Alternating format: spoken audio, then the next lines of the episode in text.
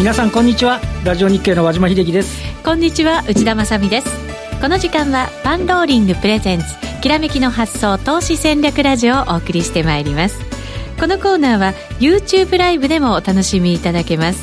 番組ホームページからご覧ください。さあ、それでは今日のゲストにご登場いただきましょう。現役ファンドマネージャー石原潤さんです。こんにちは、石原潤です。よろしくお願いします。よろしくお願いいたします。お願いいたします。さて、マーケットですけれど、ちょっと伸び悩んできちゃいましたか。うん、あの朝方、ね、あのニューヨークダウ、ニューヨークの株式市場非常にしっかりで、しかも、はい、あのナスダックは、ね、史上最高値、そうですね、ね、さんがつじゅうににちの高値抜いちゃって、あの順調で、しかもあの為替的に言うとドル高になって円安になって、はい、朝はねもうやる気満々でスタートしたんですけど、条件は整ってたっていう感じですけどね、はい、さんぷんかんぐらいで今日の高値つけてですねあとちょっと様子見気分ぱったりになって、日経平均今ちょっとプラスですけど、トピックス東証株価指数の方がマイナスになっちゃってるということで、少しこうどうですかね、買い基準は様子見気分になって、来週がね、はい、ちょっとまあ米朝があり米中があり エフオーエムシー ありみたいなね、そんな動きなんで アイシービー もある、 アイシービー もあるっていうね、一緒の日にね、一緒の日なんですよね。今あのニューヨークダウとか エスピー は向こうもあんま冴えないんですけど、はい、和島さん言われたナスダック、はい、あとラッセルにせん、ラッセルにせん、小型株のもうあの高値更新相場が続いてて、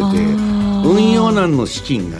そっち小型とナスダックに行ってるということなんで、ね、うん、そこが日本とはやっぱり全然違うところですかね。アップル、アマゾン、エヌビディア 全部最高値ですからね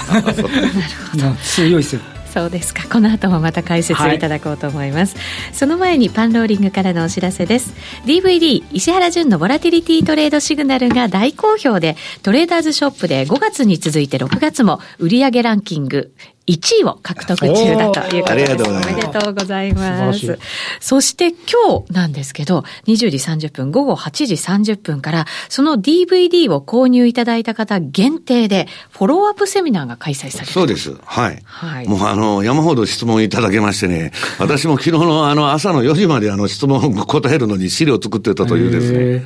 あの結構濃いもう実践的な内容になってますんで、で、あの、今度、昨日なんですけど、ちょうどあの、ディーブイディー に、あの、購入者の方にですね、えー、新しい、えー、標準偏差ボラティリティトレードと エーティーアール のチャンネルトレードを、うん、はい、あの、ディーブイディー に最初搭載してたのに加えて、また追加したんです。お、バージョンアップ。バージョンアップも、あ、旧システムもバージョンアップして、今度新しいのをつけて、まあ、無償で、えー、それあの ディーブイディー 購入者の方に、えー、公開したと。で、今日はね、その何が違うかっつったら、ワイルダーオリジナルの エーディーエックス、はい、エーディーエックス というのは相場の方向性の強さを、えー、測定する、うん、まあ唯一というかですね、いい指標なんですけど、ワイルダーがつく使ったあ作ったオリジナルの エーディーエックス っていうのはね、電卓で計算したせんきゅうひゃくななじゅうねんだいに簡易方式で、いわゆる修正平均 エーディーエックス って言われてるんですけど、どこもその エーディーエックス 使ってなくて、はい、単純移動平均とか指数平滑移動平均の エーディーエックス を、うん、まあどこの証券会社も、えー、エフエックス 会社も搭載してると。とね、かなり違うんです、この二つで。あ、そうですか。で、まあそれはこの後申しますけど、トレンドを最後まで追求できるみたいなですね。そうすると出だしは遅いんだけど、はい、最後まで取るみたいなですね、えー、ことができると。たい焼きの頭はちょっと欠けちゃうけど尻尾まで取れるっていうそういうことのうまいこと言いますねはい、そういうことです、はいはい、これまだですね ディーブイディー 今日の午後のよじ、夕方のよじまでに購入いただくと、はい、このセミナーに参加することができるんだそうですよ。あ、そうですか。はい、はい、そうなんです。ギリギリまで募集してるの、はい、そうみたいです、はい。ということはまた質問が入ってくる可能性もありますね、石原さんね。はい、これからまた準備急いでいただいて、はい、ぜひセミナー頑張っていただきたいと思います、はい。ぜひ多くの方にこのセミナーに参加していただきたいので、えー、この ディーブイディーよじまでにご購入いただければと思います。詳しくは番組ホームページをご確認ください。それでは早速早速進めていきましょう。このコーナーは投資専門出版社として投資戦略フェアを主催するパンローリングの提供でお送りします。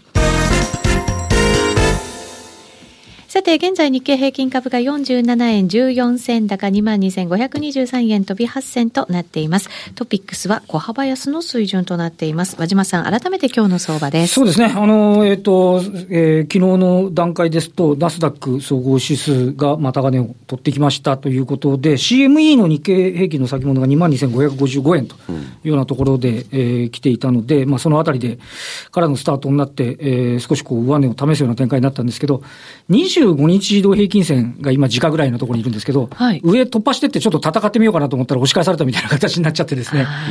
なかなかこのあたりのところがうまくいかないっていうのが一つと、はい、あとあの今日あの全体の地合いの中で一つ芳しくない動きっていうのがですね、今現在東証マザーズ指数っていうのが いってんきゅうパーセント ぐらい下げてるんですけど、はい、あの今の段階で取引を終えるとですね、しがつじゅうしちにちの年初の安値割っちゃうんですよね。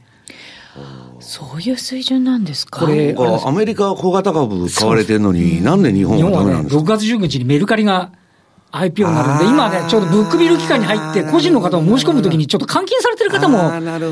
いらっしゃるというようなあのこともある、あるようで、ミクシー抜く規模になるっていうね、そうですね、感じですからね。で、ちなみにそのミクシーはにせんじゅうろくねんにがつ以来の安値なんですよ。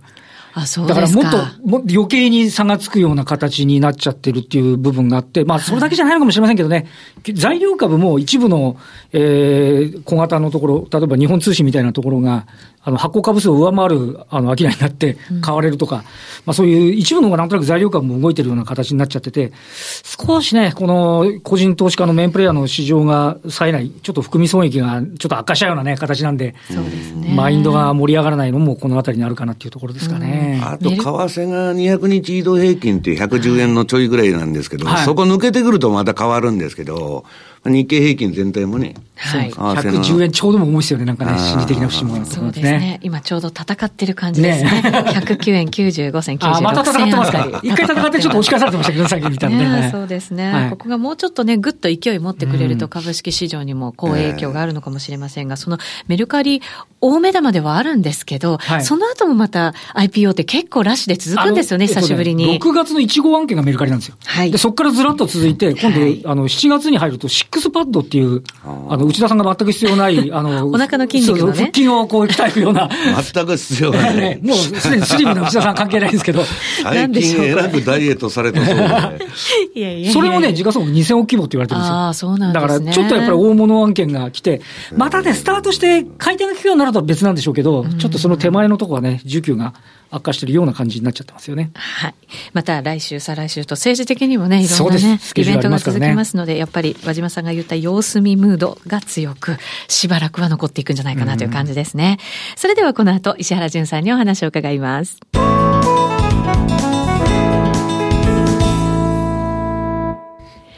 改めまして今日お招きしているゲスト、現役ファンドマネージャー、石原淳さんです。よろしくお願いします。はい、よろしくお願いします。さて今日のお話、ズバリ相場見通しと伺ってますが、相場見通しそんな話じゃない、あの エーディーエックス の話をする予定なんですけどね。そうですか、はい、えー、まずまあ資料のいちページ見てもらいますと、先ほど言いました、えー、私がこのごがつふつかだったかな、 ディーブイディー 出しまして、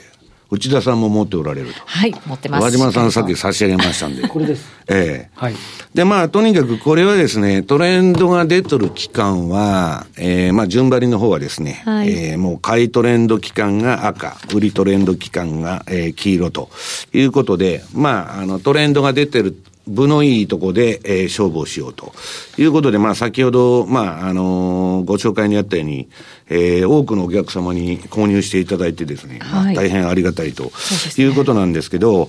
まあ、今度、その今度っていうか、えっと、え、昨日だったかな、うん、えっと、バージョンアップをしまして、はい、で、まあ、これ一部の投資家から要望があってですね、えっと、エーディーエックス を修正平均のもう作ってくれと、うん、あの、最初に ディーブイディー に搭載したのは エムティーフォー に標準搭載されてる エーディーエックス だったんですけど、はいはい、で、まあこれワイルダーオリジナルのさっき言ったトレンドの乗るのは少し遅れるんだけど、もう最後まで取ってやるぞと。で、私はこの修正平均 エーディーエックス というのは個別株の売買、それこそアップルとか、はい、そういうのに使ってるんです。でとにかく標準偏差っていうのは逆転がありましたね。もう一つトレンドを測る指標の標準偏差っていうのは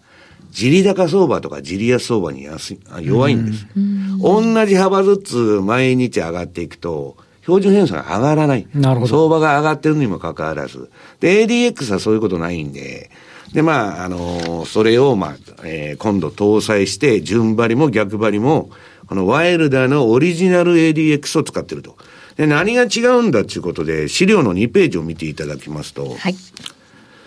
これはまあパンロリングさんが作られたあの指標なんですけど、この赤がワイルダーのこれと何のチャートかドル円の冷やしのチャートがまあある時期の出てるんですけど、赤がワイルダーのオリジナル、オリジナルの エーディーエックス、修正平均ってやつ、は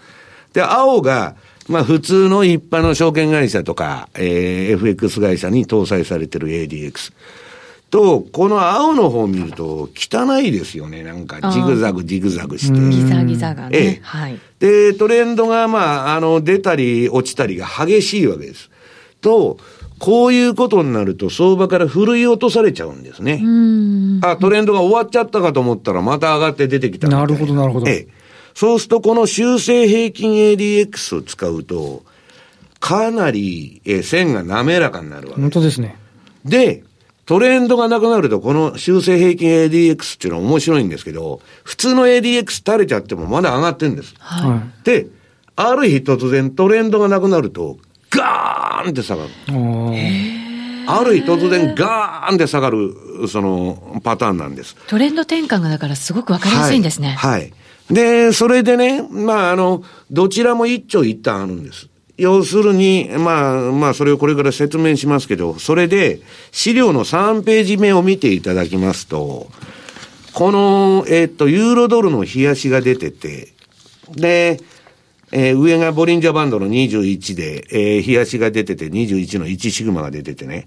で、中段はこの エムティーフォー に標準搭載されてる エーディーエックス が赤。で、修正平均 エーディーエックス。これワイルダーが作った考案者のオリジナルが黄色。で、まあ黄色の方がまあ滑らかですよね、うん、線が。はい、ね。で、じゃあこれで順張りのシグナルを発生させるとね、その普通の エーディーエックス とワイルダーがオリジナルで作ったのと比べると、下の方がワイルダーの、えー、下段のその エムティーフォー 標準搭載 エーディーエックス、修正平均 エーディーエックス って言って、はい、赤とか黄色のバンドが出てると思うんですけど、はい、えー、これだけそのシグナルが変わってくるんですね。細かいシグナルが出なくなるんですね。えあの相場のノイズが取れるっていうのと、はい、まああの出場機会は減るんですけど、はい、で、まあ、とにかくノイズが取れて、その代わり若干、相場のエントリーポイントは遅くなる。はい。という特徴を持ってるわけです。でも、長くこれ本当に持てそうな感じですよね。でね。時間的にも。具体的にじゃあ、あの、そのチャートを見ていただくと、えー、ユーロドルの次よんページの日足。はい。これが、えー、っと、この、なんだ、エスティーディー ボラティリティモデルアラート、えー、バージョンツーというやつで、最初に ディーブイディー に入れた、まあ普通の エーディーエックス を参照してシグナル出してるやつ。これユーロの売りトレンドが、まあ直近は、とあの、この黄色い、はい、えー、期間にかいぐらいあったんですけど、はい、えー、これが普通の エーディーエックス を参照したチャートなんです。うん、で、これって画面出てるんですかね。はい、出てます。でもこれでも十分な感じですけどね。十分な感じ。本当に十分ですけど。で、エントリーがまあ早いという、シグナルの発生が早いという利点があるんです。はい。で、次に、えっと、昨日新しく公開しました、この修正平均 エーディーエックス、ワイルダーオリジナルの エーディーエックス を使ったシグナル見ると、これ内田さん、その、一回ちょっとトレンドが欠けてるんですけどね、はい、和島さん、この真ん中で黒くなって、はい、ブワーって続いてるでしょ、その黄色いあれが。うん、そうですね。ええ。で、この エーディーエックス の上がり方見てもらうと、まだ垂れてないと、うん、いう形なんです。で、これがね、えー、一番功を奏するのは、はい、株価インデックスの取引。うーん、私はね、その結構株のもう今一番いいのは エフティーエスイーひゃく。はい。もうすんごいいいトレンド相場が続いてて、はい、出てましたね、あの日経平均とかニューヨークダウとかアホらしくてやってられないっていうぐらいいい相場なんです、はい、本当に。なんでそんなにイギリスが高いのかよくわからないんですけどもまあそういうことで、で次にね、えー、ろくページ、今度はまあちょっと短い足を見てもらって、ドル円のよじかん足、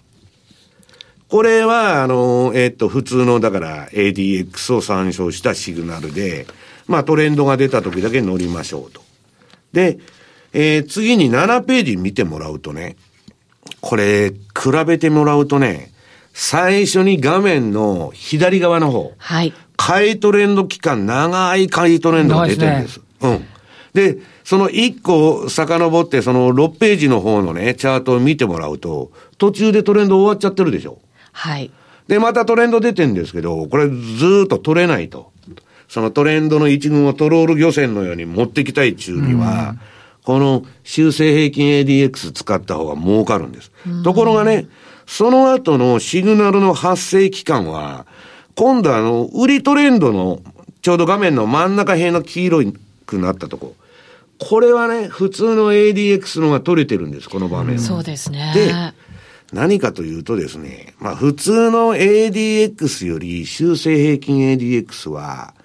よりトレンドということに対して厳密で、ノイズが少なくなった。なるほど。はい。その代わり、収益機会は、えー、っと、その、普通の エーディーエックス のが多いんです。その代わり、騙しも教えてくれると。で、はい、騙されない方法はね、今日のあの、えっと、ディーブイディー のフォローアップセミナーでもやるんですけど、で、まず、その、これ、いちシグマ、ね、ボリンジャーバンドのプラスいちかマイナスいちの外でやってる相場がトレンド相場なんですけど、はい、これ中でもね、シグナル出ちゃうように実はなってるんです。早く相場に乗るために。あ、えっと、ボリンジャーバンドの外に出なくてもシグナルが出るという、えー、出る、出るようになってるんです。はい。で、えー、っと、それをね、あのー、その中に入っとるときにやらないと、まあ、騙しっていうのはね、普通の エーディーエックス 使ってても、まあ、我々、私なんかさんじゅうねんもやってるんで、ああ、これはもう騙しだなって、大体わかるんですけど、まあ、あの、より厳密にやるには、えっと、この、えー、修正平均 エーディーエックス を使うと、石橋を叩いてトレンドを。なるほど。はい。なるほどね。これだからエントリーが元々のやつでやって、うん、出口というか持ち続けた。またまたね、うちだバージョンだ、それ本当に。なんかあの、ま、よじかん足でエントリーして、日足で出ちまうみたいなんですね。ねね頭も尻尾も一人やらないみたいな。そうそうもう、頭から尻尾まで取ってやろうと。すさまじい欲深いですね。でも、いやいや一番いいかなと思って。私も言われて、はっと気づいて、そういうやり方もあるのかと。私は同じ時間枠しか見てなかったんですけど、なるほどと。今度それで。人より早くエントリーしてやると。ここまで欲深い人は見たことない。最後まで取るぞよ。ここまで欲深い人は見たことないと。いうことで。で、もう一つはね、はい、えー、っと、日本人は本当逆張りが好き。好きですね。姿勢的に見えるんですね。えー、相場の天井で売る、そこここで買うと気持ちがいいと、うん、でまあその エーティーアール チャンネルモデルっていうのも作ってるんです、逆張りで、はい、で私はもともと逆張りするのにエンベロープっていうのを使ってたんですけど、うん、それを ディーブイディー に搭載しなかったのは、エンベロープはね、例えば日経平均とかドル円とか全部パラメータを変えないといけない、で時間足によってもパラメータをよじかん足とごふん足と日足じゃパラメータ変えなきゃいけない。あ、そういうもんなんですか。ところがこの エーティーアール チャンネルっていうのは、どんな商品でもどんな時間帯でも一つのパラメータで全部応用が効くんです。だからまああの昔の私のフォロワーの方はなんでエンベロープ使わないんだっていう人もいるんですけど、はい、まあこっちの方がいいと。でね、これユーロドルの日足ね、これが、まあ、もともと搭載した、あの、普通の エーディーエックス の方のね、えー、はちページのチャート。あれなんですけど、えー、これ、まあ、下の エーディーエックス 赤なんですけどね。まあ、なんとなくギザギザして、わかりにくいと。はい、で、次の、えー、同じ逆張りで、ワイルダーのオリジナル修正平均 エーディーエックス を使ったやつは、これ、黄色くしてるんですけど、エーディーエックス を。まあ、なんとなくトレンドがないなと。じわじわじわじわ下がってるなとか上がってるなっていうのは分かりやすいわけです。でね、この逆張りをいつするかというと、はい、この赤の線引っ張ってるでしょ。矢印が。矢印。はい。これ標準偏差も エーディーエックス もずーっと下がってる期間。うん、で、上見ると黄色い丸がついてる。はい。これが、まあ、パンローリングが、えー、つく、あの、パンローリングが作られたですね、ストキャスティクスのストキャス。はい。逆張りシグナルなんです。で、このトレンドがないときは、この逆張りシグナルに従ってると、相場の天底が取りやすいと。はい。で、右側に、えー、っと、青い矢印が出てるでしょ。ね、はい、これ標準偏差がピークアウトしたから、ここで逆張り正中シグナルなんです。うーん、これが本来の エーティーアール チャンネルトレード。はい、だけどこれは騙されてる。うん、その後相場下がってるから、ね、ここはすかさず損切りしなきゃいけないんですけど、えー、っと、当たるとですね、えー、これまあたまたまユーロの頃今度は外れてるんですけど、まあ割と私は短い足でこれ使ってまして、日足でなくて、はい、結構相場の転換点をまあ半分くらいはね正しく示唆してくれるということで、大きな転換に使ってるということですね。はい。損切りをだから素早くすれば、もう、えー、あの間違ったら、うん、すぐ損切りということでございます。はい。はい、で利益は大きく取ろうよという、はいはいはい、ことになるわけですね。はい。はい、で資料に取引が活発になる時間帯って書いてあるんですね。それでね、ええ、まあ内田さんもそうなんですけど、そのいわゆる標準偏差ボラティリティトレードというのをまあ参照して相場やっておられる方は、まあここにさんねんで言うとですね、いちじかん足以下の取引で、この私のその標準偏差ボラティリティモデルっていうのを見て相場やってる人の成績がめちゃくちゃにいいんです。はい、うん、で、まあなんで短いのがいいのかっていうのは、まあ日足でなかなかね、えー、競合が多いコンペティターがみんな日足見てるから、まああの勝ちにくいっていうのはもともとあるんですけど、とにかくいちじかん足以下がいいんです。でね、儲ける時間帯というのは、はい、もうトレードチャンスっていうのはいちにちによんかいあるんです。よんかい、はい、よんかいで、それがね、これはこんなもんみんな常識です。為替の世界では常識なんですけど、割とみんなやってない、うん、でね、これいちにさんよんと書いた書いてあって、日本時間の朝くじよんじゅうごふん、これあの中値とかが出るくらいからわーっと相場が動き出す、うん、でここで短期の時間枠いちじかんとかさんじゅっぷんとかじゅうごふんでやって儲ける人が多い、はい、あとロンドン勢が入ってくるごじ夕方の、はい、これもわーっと相場がいきなり動き出すことが多い。ここもトレンドが出やすいですね。出やすい。一日の中でロンドンの入りっていうのは、まあ、はい、あの非常に出やすいと。で、為替っていうのは今でもロンドン市場が中心、うん、まあ、ロンドン市場っていうのは規制が非常に甘くてアングラマネーを世界中の集めてますから、アメリカって厳しいんですよ、はい、ロンドンゆるゆるですからもうあのそれで世界中の変な金が全部集まってる。なるほど。そういう意味でもトレンドが出やすい時間帯と、はい、であとはこれやっぱりニューヨーク勢がこのところ無視できないのは、まあ、ロンドンが中心と言いながらニューヨーク勢が入ってくる、えー、じゅうじはんぐらいから日本のような、はい、これも動きが出やすい。経済指標もここでいっぱい発表されたりとかするんで、はい、インパクトもありますよね。そうです。で、あと日本時間のちょうどれいじ、まあ起きてる人がいるかどうか別として、はい、これまあロンドンフィックスって言われるとこで、ここで相場がすごく変動すると。はい。はい。でね、えー、っと次のこのじゅういちページのチャートを見てもらいますと、はい、これはまああのー、まあ、エムティーフォー にね、日本、エムティーフォー ってあの、普通、ロンドン時間がで出たり、外、外国の時間が表示されてるのが多いんですけど。そうなんですよね。これはあの、まあ、パンローリングさんの番組で言うのもなんで、なんなんですけど、これ エムティーフォー にインディケーターそこら中に転がってまして、はい。で、あの、トレードフィナンシャルさん、内田さんも、はい、使っております。えー、エムシー やってるですね、はい。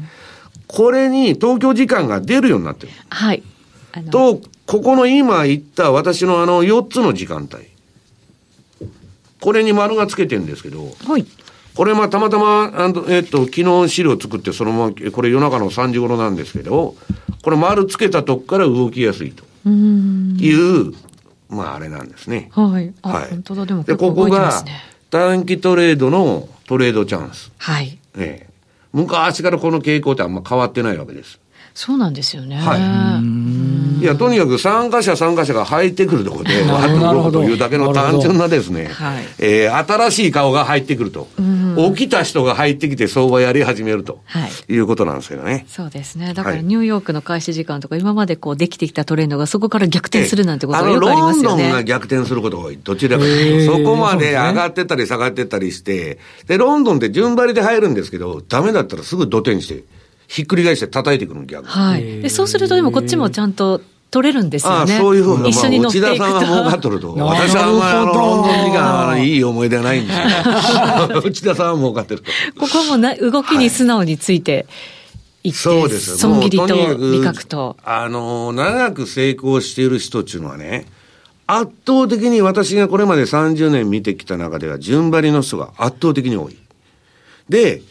えー、っともう一つ、まだ時間あるんですか？もうちょっとそれはじゃあ、じゃあその延長戦にさせていただいてよろしいでしょうか、はいはい、ぜひこの後もですね YouTube ライブで放送がありますのでご覧になってください、えー、その前にパンローリングからのお知らせです。相場志郎さんも認めているというヒルトンさんの、えー、シナリオトレーディングのセミナーがろくがつにじゅうさんにち土曜日に開催されます。こちら詳しくは番組ホームページでご覧になっていただきたいと思います。またですね、トレードステーションいちまんにん突破記念セミナーと称しまして、しちがつにじゅうににち日曜日に、我らが永遠のアイドル石原淳さん。アイドル